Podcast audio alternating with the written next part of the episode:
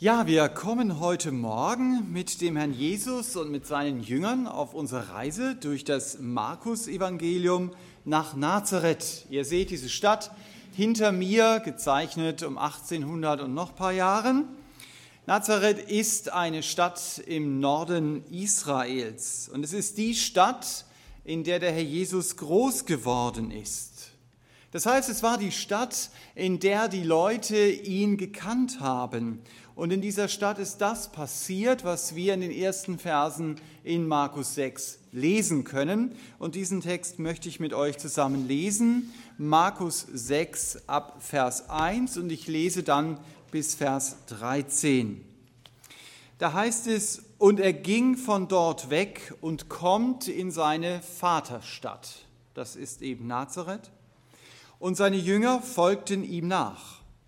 Und als es Sabbat geworden war, fing er an, in der Synagoge zu lehren, und viele, die zuhörten, erstaunten und sagten, woher hat er das?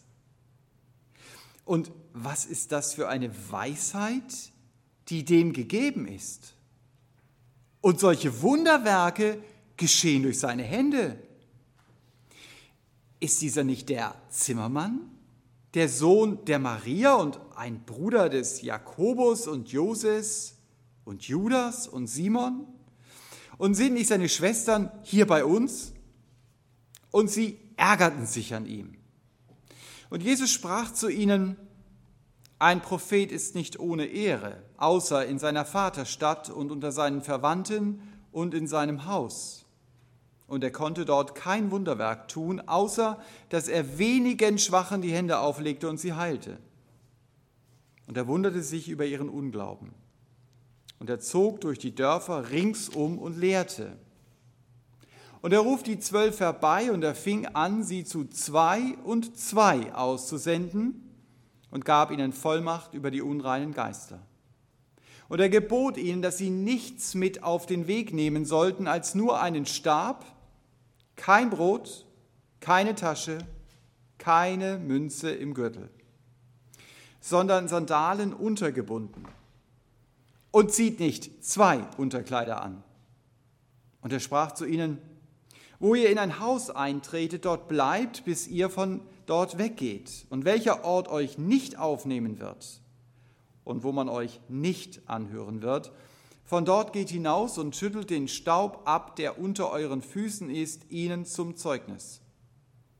Und sie zogen aus und predigten, dass sie Buße tun sollten, und sie trieben viele Dämonen aus und salbten viele Schwache mit Öl und heilten sie. Unser Text hat zwei Abschnitte. In den ersten Versen geht es darum, die Leute in Nazareth lehnen Jesus ab. Das sind so die ersten sechs Verse. Und im zweiten Teil sendet der Herr Jesus seine Jünger dann aus, um die gute Nachricht weiterzusagen, Gott wartet mit offenen Armen auf euch und ihr sollt zu ihm zurückkommen und nicht länger vor Gott weglaufen. Und deshalb habe ich die Predigt mit zwei Schlagworten überschrieben. Das erste Schlagwort heißt abgelehnt und das zweite Schlagwort heißt ausgesandt. Das ist das Thema dieser beiden Abschnitte. Also zunächst einmal, erster Abschnitt, Vers 1 bis 6, abgelehnt. Kennst du das? Dass du abgelehnt wirst, weil du mit Jesus unterwegs bist? Dass man über dich lächelt, so, ha, also am 21. Jahrhundert glaubt da einer noch an Jesus? Also, wenn du das schon mal erlebt hast, dann bist du in sehr guter Gesellschaft. Denn dem Herrn Jesus ging es hier ganz genau so. Er geht in Nazareth in die Synagoge und er hält dort eine Predigt. Und da es ja einige mehr Evangelisten gibt, nicht nur einen, nicht nur den Markus, wissen wir auch sehr genau, was er dort gepredigt hat. Das hat nämlich der Lukas aufgeschrieben in Lukas 4. Und Lukas verrät uns, es war ein Text aus Jesaja 61, über den Jesus gepredigt hat. Das ist nicht mein Schwerpunkt heute Morgen, aber wenn du dann das mal vergleichst, dann merkst du, dass der Herr Jesus mitten im Satz abbricht Und das kannst du dann mal selber rausfinden, warum er abbricht. Aber wir schauen uns mal an, was er gesagt hat. Er hat nämlich gesagt, der Geist des Herrn ist auf mir. Und ich verkündige Armen eine gute Botschaft. Ich bin gesandt, damit Gefangene und Zerschlagene Freiheit erleben. Ich rufe ein angenehmes Jahr des Herrn aus, in dem Sklaven frei werden und Schuldner ihre Schulden erlassen bekommen. Die Leute in Nazareth, die hören das. Und wir lesen in unserem Text, dass sie staunen. Sie sind innerlich bewegt. Und sie sagen, sag mal, woher hat der diese Weisheit? Und woher kommen die Wunderwerke, die er tut? Von der Weisheit des Herrn Jesus, wir sind ja schon ein bisschen länger im Markus-Evangelium unterwegs, haben wir ab Kapitel 4 gelesen. Er hat dort einige Gleichnisse über den Himmel deutlich gemacht und du merkst, hey, das ist wirklich Weisheit. Und von den Wunderwerken haben wir dann in den anschließenden Kapiteln gelesen. Da ging es um die Sturmstillung, da ging es um die Dämonenaustreibung, und dann ging es um die Heilung und sogar um die Totenauferweckung. Damit haben wir uns das letzte Mal beschäftigt. Und damit wird deutlich, Jesus ist wirklich Gottes Retter, der schon im Alten Testament versprochen wurde. Jesus kam aus einer anderen Welt zu uns. Er fing nicht erst an zu existieren, als er in Bethlehem zur Welt kam. Er hat schon existiert und er wurde dann als Mensch geboren. Der Apostel Paulus äh, Johannes, der sagt es mal, Jesus war von Anfang an. Und er sagt dann auch, unsere Augen haben ihn gesehen. Wir haben wirklich den gesehen, der schon immer existiert hat. Und das ist der gleiche Herr Jesus, der jetzt in Nazareth dort auf diesem Stuhl sitzt und zu den Leuten, die er ja auch zum großen Teil kannte, redet. Es ist der Herr, der diese Welt geschaffen hat und der sie erhält der sitzt auf dem Stuhl in Nazareth. Der Herr, der die Naturgesetze geschaffen hat, er könnte sie auch von jetzt auf gleich verändern und die ganze Welt würde aus der Bahn geraten.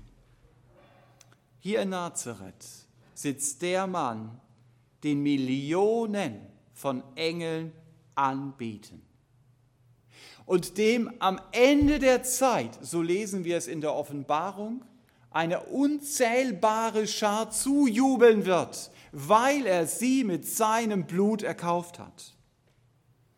Hier sitzt der Mann, von dem wir im Kolosserbrief lesen, alle Schätze der Weisheit und der Erkenntnis sind verborgen in ihm.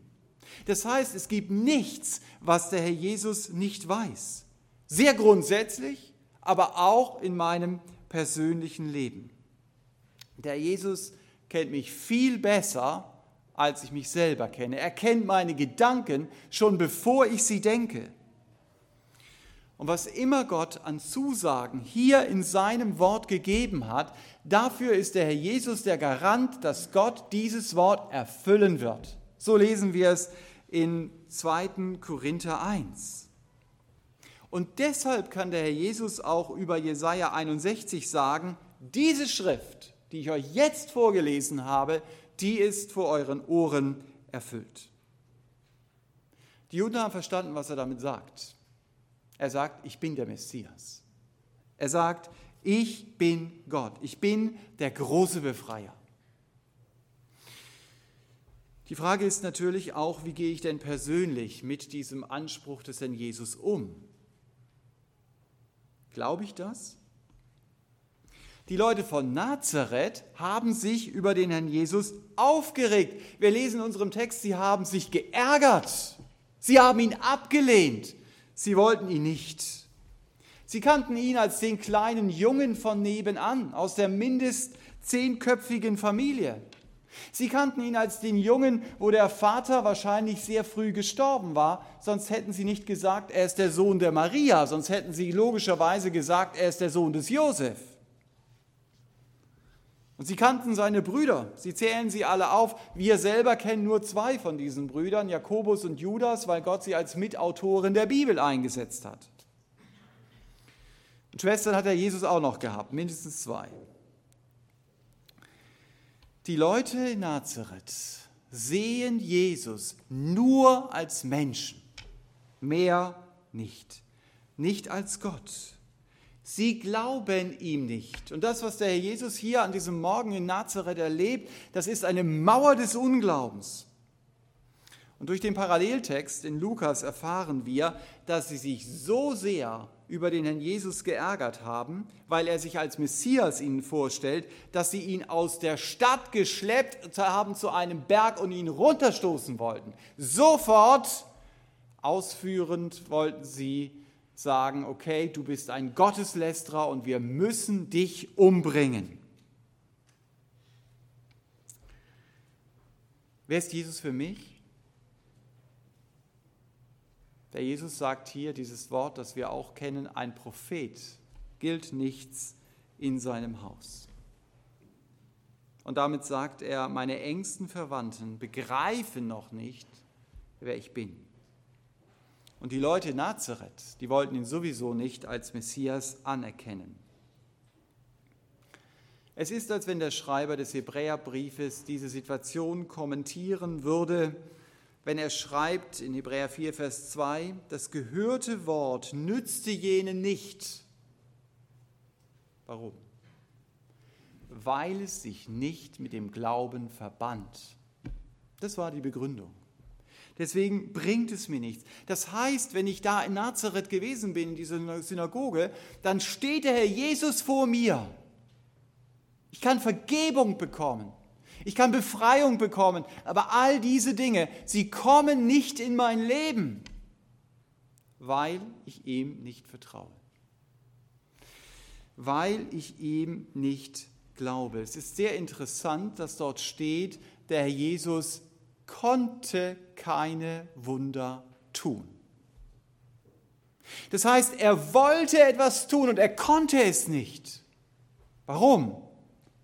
Weil die Mauer des Unglaubens da war. Und Gott wirkt nicht über die Mauer des Unglaubens hinweg.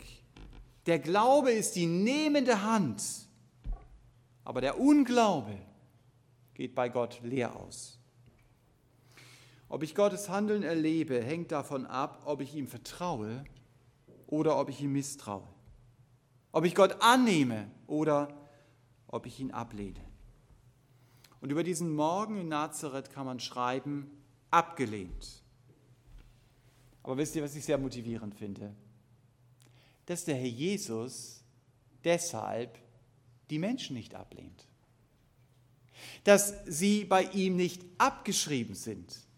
Wir lesen, dass er in die Dörfer um Nazareth herumgeht und dass er einfach sieht, wo sind Menschen, die ein offenes Ohr für mich haben. Das kann ich von Jesus lernen.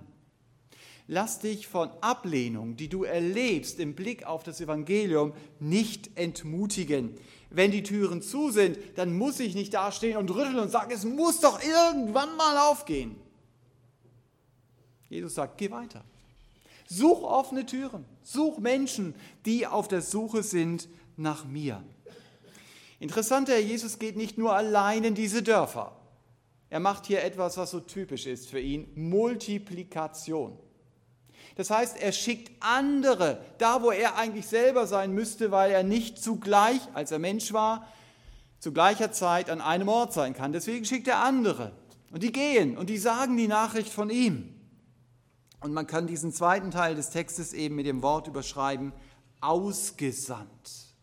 Jesus sendet seine Leute aus um ihn bekannt zu machen. Und wenn du Christ bist, dann sendet dich Jesus aus. Das war das Thema gestern des Jugendtages. Bring's! Da gibt es immer einen Absender und einen Überbringer. Da gibt es eine Nachricht, um die es geht. Und da gibt es Adressaten, zu denen ich gehe. So viel steckt da drin. Und genau das macht der Herr Jesus. Er sendet seine Jünger aus. Die Frage ist jetzt natürlich, wie sendet er die Jünger aus? Und man kann einiges aus diesem Text lernen, ab Vers 7. Denn vor dem Senden kommt das Rufen. Jesus, so lesen wir es hier, ruft die Zwölf zu sich. Das kennen wir schon aus Markus 3, Vers 14. Auch dort war es so, dass der Jesus seine Jünger erstmal zu sich gerufen hat, dass sie bei ihm seien. Das ist das Entscheidende. Ich bin in die Gemeinschaft mit dem Herrn Jesus gerufen. Paulus sagt es mal in 1. Korinther 1, Vers 9, dass er sagt, das ist eure erste Berufung in die Gemeinschaft mit Jesus hinein. Es geht nicht zuerst darum, dass ich diesem Herrn diene, sondern es geht zunächst mal darum, dass ich Gemeinschaft mit ihm habe, dass wenn ich die Bibel lese, ihm begegne und dass ich sage, Jesus, ich möchte dir begegnen, ich möchte etwas Neues über dich lernen und nicht nur meinen Bibelleseplan irgendwie abhaken. Und dass ich beim Bibellesen diesen Herrn kennenlerne als das, was er ist. Der Herr, der alle Macht hat, wo ich weiß, hey, niemand ist stärker als er. Dass ich weiß, dieser Herr, der versteht mich wirklich und dass ich weiß, dieser Herr, er ist barmherzig. Er ist da. Er ist jetzt da, auch wo es mir dreckig geht. Und ich weiß eins, ich bin seine große Liebe. Kannst du dir das vorstellen? Du bist seine große Liebe und das hat er damit unterstrichen, dass es sein Leben für dich gab sich immer wieder daran zu erinnern, es ist gut, morgens aufzustehen, zu sagen, Herr, danke, dass du mich liebst. Ich weiß das, weil du dein Leben für mich gabst. So wichtig, dass ich immer wieder über Jesus selbst nachdenke und dass ich meine Beziehung zu ihm pflege. Und jetzt sendet der Herr Jesus seine Jünger aus. Wir lesen in dem Text, zu zweit sollen sie gehen, um die gute Nachricht weiterzusagen. Warum zu zweit? Damit sie sich gegenseitig unterstützen, füreinander beten, damit sie sich gegenseitig korrigieren können, damit sie sich gegenseitig ermutigen können. Ich finde es so genial. Gott hat Gemeinde erfunden und er sendet seine Jünger im Team aus. Er stellt mir andere Christen an die Seite, die mithelfen, die Nachricht von Jesus bekannt zu machen. Jeder mit seinen Gaben. Der eine kann besser mit Fremden reden, der andere gibt Literatur weiter, der dritte, der ist eher im Internet unterwegs und sagt, hey, äh, auf diesen Link solltest du mal gehen, da gibt es wirklich eine gute Message, ja, also hör die dir mal an, wie immer du das machst. Wir ergänzen uns, um diese gute Nachricht weiterzusagen. Aber es geht in diesem Text nicht nur darum, Evangelium weiterzusagen. Wir merken auch, die Jünger bekommen es mit unreinen Geistern zu tun. Also Geister, die Gottes Maßstäbe bekämpfen und die dann ihr eigenes Wesen, ihre eigene Unreinheit als Norm deklarieren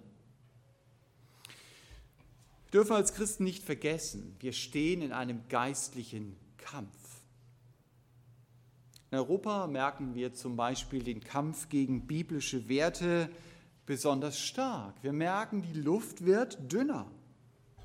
Also ethische Überzeugungen, die noch vor 50 Jahren gesellschaftliche Norm waren, werden auf den Kopf gestellt.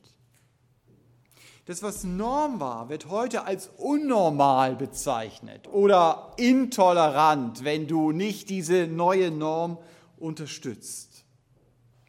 Ich habe schon manches Mal gesagt, ich finde es nicht nur schlecht, denn sonst hat man sich an den gesellschaftlichen Zug angehängt und gesagt, ja, das sagen ja alle und ich sage das auch. Ha, jetzt sagen das nicht alle.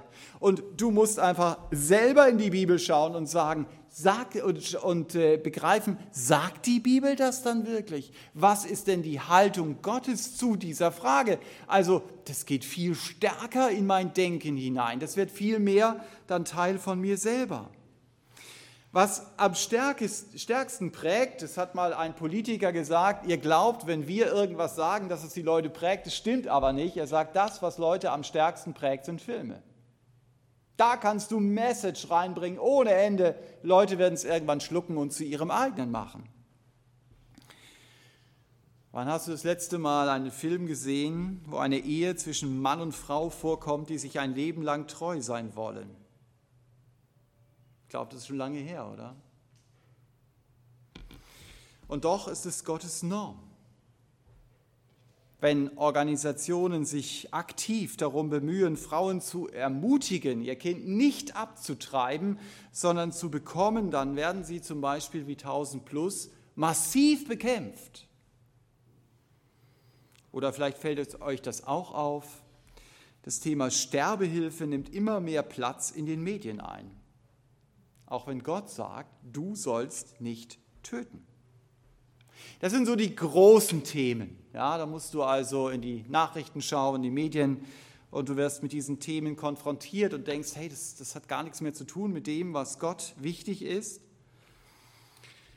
Aber wo wir den Kampf mit den unreinen Geistern natürlich ganz besonders merken, ist doch die Anfechtung bei uns selber. Vielleicht auch die Anfechtung auf sexuellem Gebiet. Auf Plakaten in Stuttgart wirbt eine Frau für Ehebruch wenn ich nicht aufpasse, dann kann dieser Virus auch mein Denken befallen. Oder warum nicht, wenn ich ledig bin, eine Beziehung mit einem Nichtchristen beginnen? Das ist sehr verlockend und du kannst auch sehr logisch argumentieren. Und dann sind da noch deine Arbeitskollegen, die sagen, hey, du bist ja von allen guten Geistern verlassen, wenn du diese Beziehung nicht eingehst. Vielleicht ist es auch so, dass ich von allen guten Geistern verlassen bin. Denn Gott sagt, tu es nicht. Ich will das Beste für dich. Und das ist nicht die Beziehung mit einem Menschen, der mich ablehnt. Das zu glauben ist oft ein innerer Kampf, weil es sich so anders anfühlt. Es fühlt sich nicht gut an, keinen Partner zu haben. Und genau deshalb brauche ich andere Christen, die mir helfen, auf Gottes Spur zu bleiben. Die Jünger bekommen hier also Vollmacht über die unreinen Geister, also Gottes Kraft, diesen Geistern nicht nur zu widerstehen, sondern sie sogar zu überwinden. Ich muss euch sagen, für mich persönlich ist dieser Gedanke das, was mich am meisten an der Predigt motiviert hat um einfach auch zu wissen, die Sünde, mit der du kämpfst, die dich immer wieder an die Wand drückt, diese Sünde ist nicht unüberwindbar. Sie ist nicht so stark, wie sie sich vor dir immer wieder aufbaut. Es geht hier darum, dass Gott Vollmacht gibt und er gibt sie. Ich alleine habe sie nicht. Ich alleine bin verloren. Wenn die Bibel von Vollmacht redet, dann muss ich mir nicht den Zaubertrank von Asterix vorstellen, der einfach so ein bisschen ein paar Schluck nimmt und dann sagt, hier stehe ich, wer will zu mir? Nach dem Motto, ich bin so vollmächtig.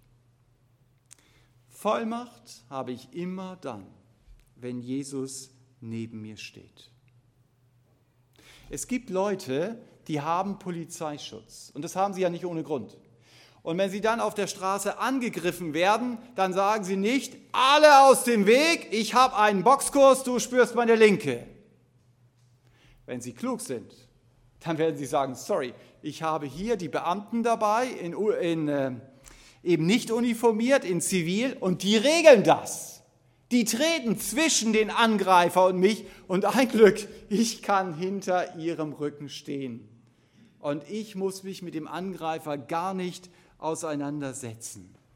Das ist das Bild, das hier gebraucht wird.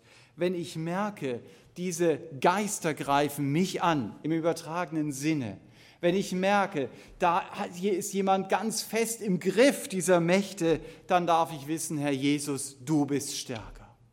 Und ich darf dich zwischen diese Kräfte und mich treten lassen. Ein Glück, Herr Jesus, ich darf hinter deinem Rücken stehen. Ein Glück stehe ich dort und nicht vor dir. Ich muss nicht vor dir stehen. Das ist, wie er mir Vollmacht geben möchte. Ich darf beten und sagen, Herr, du bist stärker als diese Gedanken und Kräfte. Danke, dass du mir hilfst, diesen Mächten zu widerstehen, indem du selbst dazwischen trittst rechne damit, dass Jesus immer und ich möchte es unterstreichen, immer stärker ist als das, was dich versucht und herausfordert. Bleib abhängig, innerlich abhängig von ihm.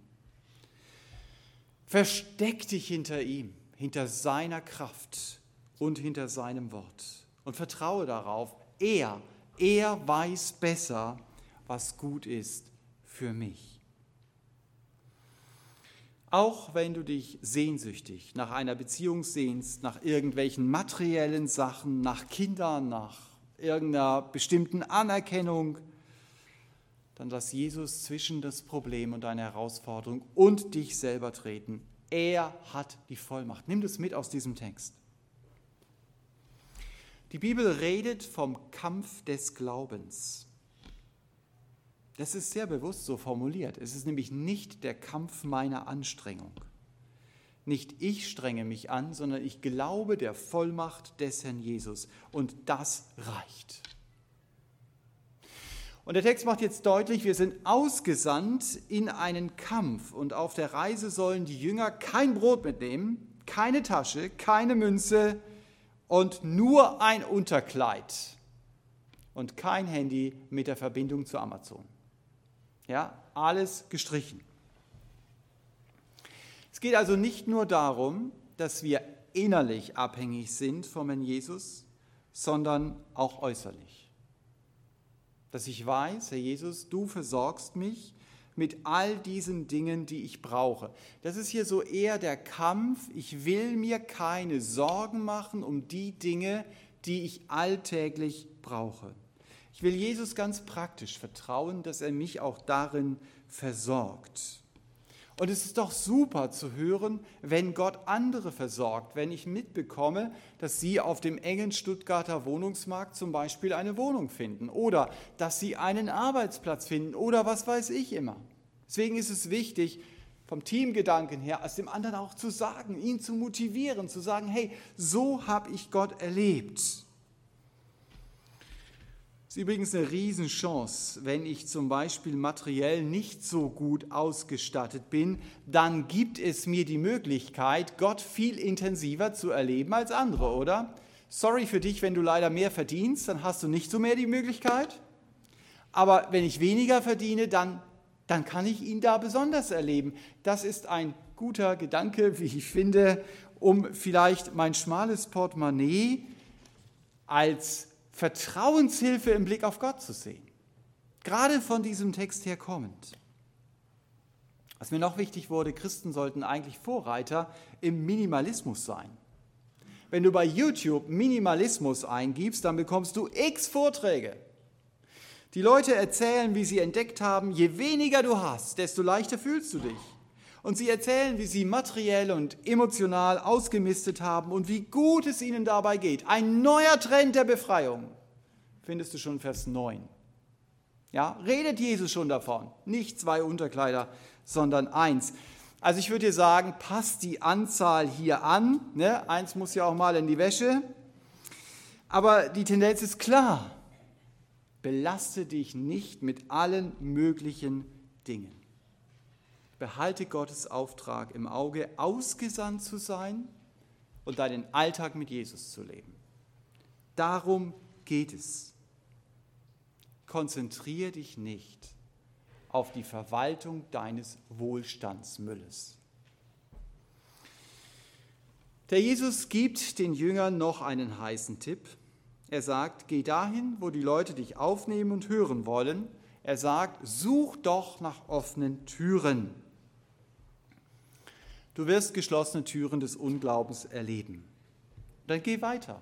Wenn du merkst, da hat niemand Interesse am Evangelium.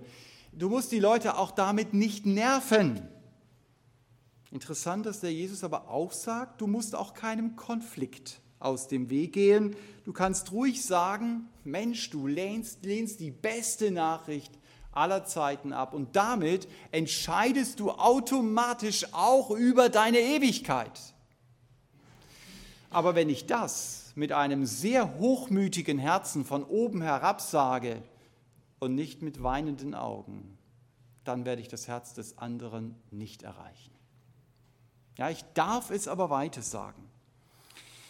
Der Jesus hat eben die Jünger in Teams zusammengestellt. Er sendet sie, das haben wir gesehen, in diesem Kampf aus mit Vollmacht, diese innere Abhängigkeit vom Herrn festzuhalten, die kommt aus der Gegenwart des Herrn Jesus selbst. Und er sendet sie auch aus mit dieser äußeren Abhängigkeit, dass sie eben seine praktische Versorgung erleben sollen.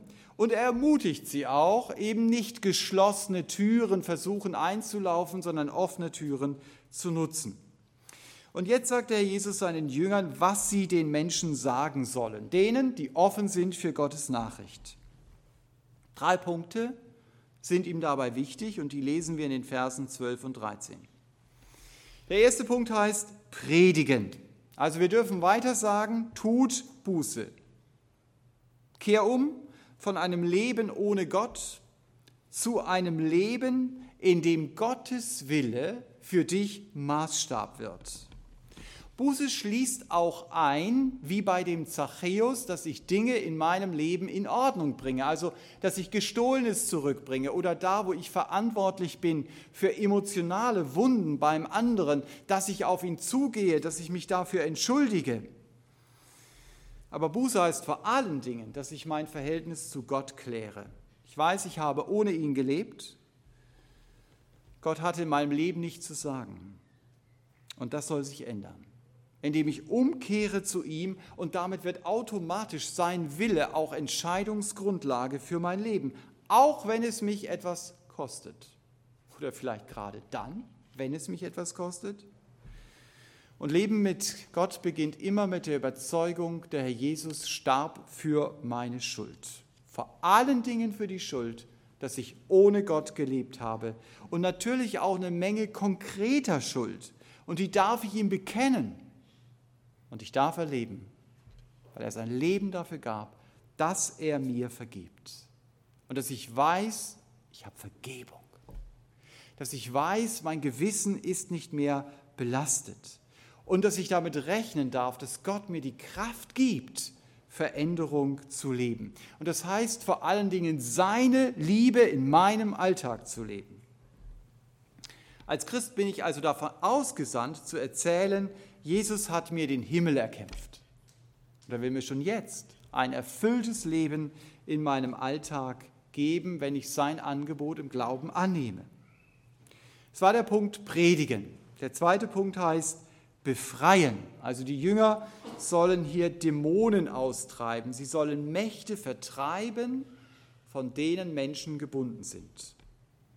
Auch hier gilt, wenn Jesus kommt, ist Satans Macht gebrochen.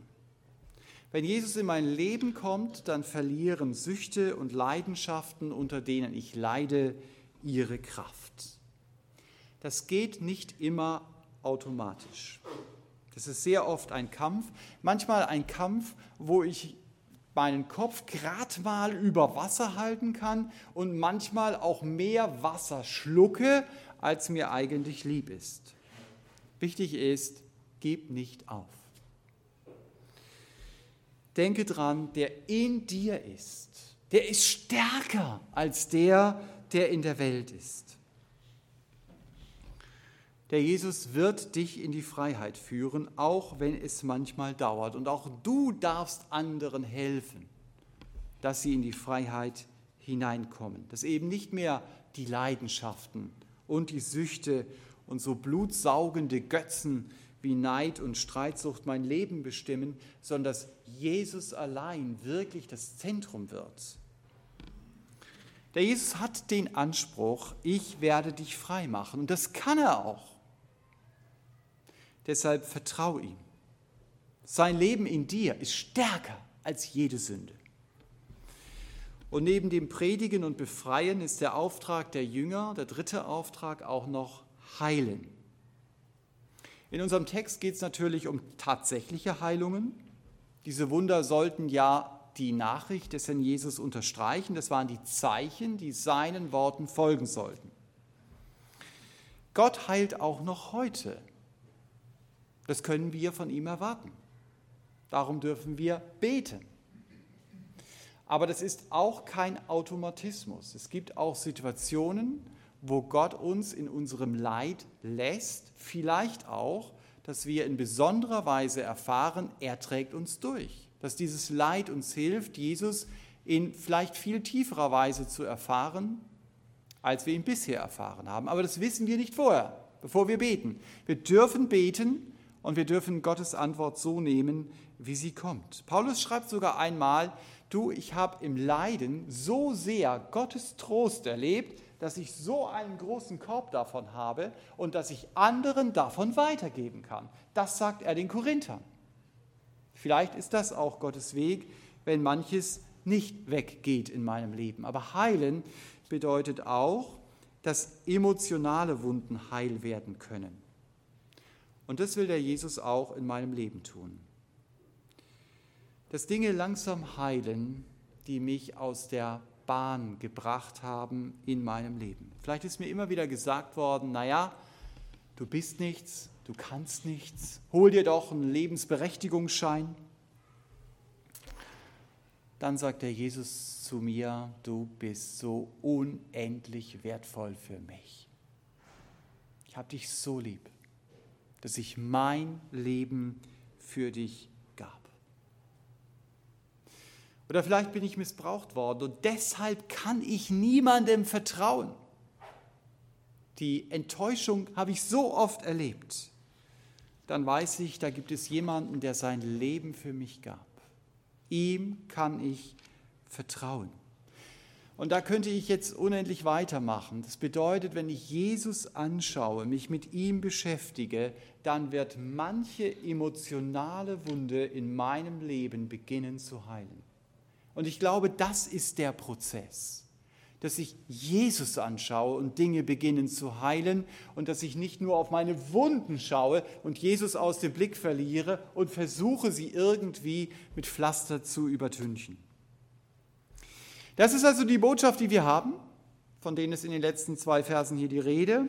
Buße zu predigen, von Mächten zu befreien und Heilung zu erleben. Und das können wir weiter sagen. Nicht, weil wir das haben, sondern weil wir es im Auftrag des Herrn Jesus anbieten können. Und dann Darum wird es beim nächsten Mal gehen, wenn wir schon einen Blick in den nächsten Abschnitt hineinwerfen. Da entdecken wir den Satz über den Herrn Jesus, sein Name war bekannt geworden. Die Jünger haben also genau das getan, was, wozu sie ausgesandt waren. Sie haben ihn bekannt gemacht. Ihn, der im ersten Textteil abgelehnt wurde, der aber im zweiten Textteil trotzdem seine Jünger aussendet, um seinen Namen bekannt zu machen. Und ich wünsche mir, dass der Text heute Morgen mich noch viel mehr motiviert, mich als jemanden zu sehen, der vom Herrn Jesus selbst mit der besten Nachricht, die es gibt, in diese Welt hinausgesandt worden ist, um ihn bekannt zu machen. Amen. Ich bete noch am Schluss. Herr Jesus, wir wollen dir von ganzem Herzen Danke sagen, dass du stärker bist als jede Macht der Sünde, mit der wir uns in unserem Leben rumschlagen. Und ich möchte dich bitten, dass du uns auch einen Blick dafür gibst, dass du uns hilfst, in der nächsten Woche dich als den Mächtigeren zu erleben. Amen.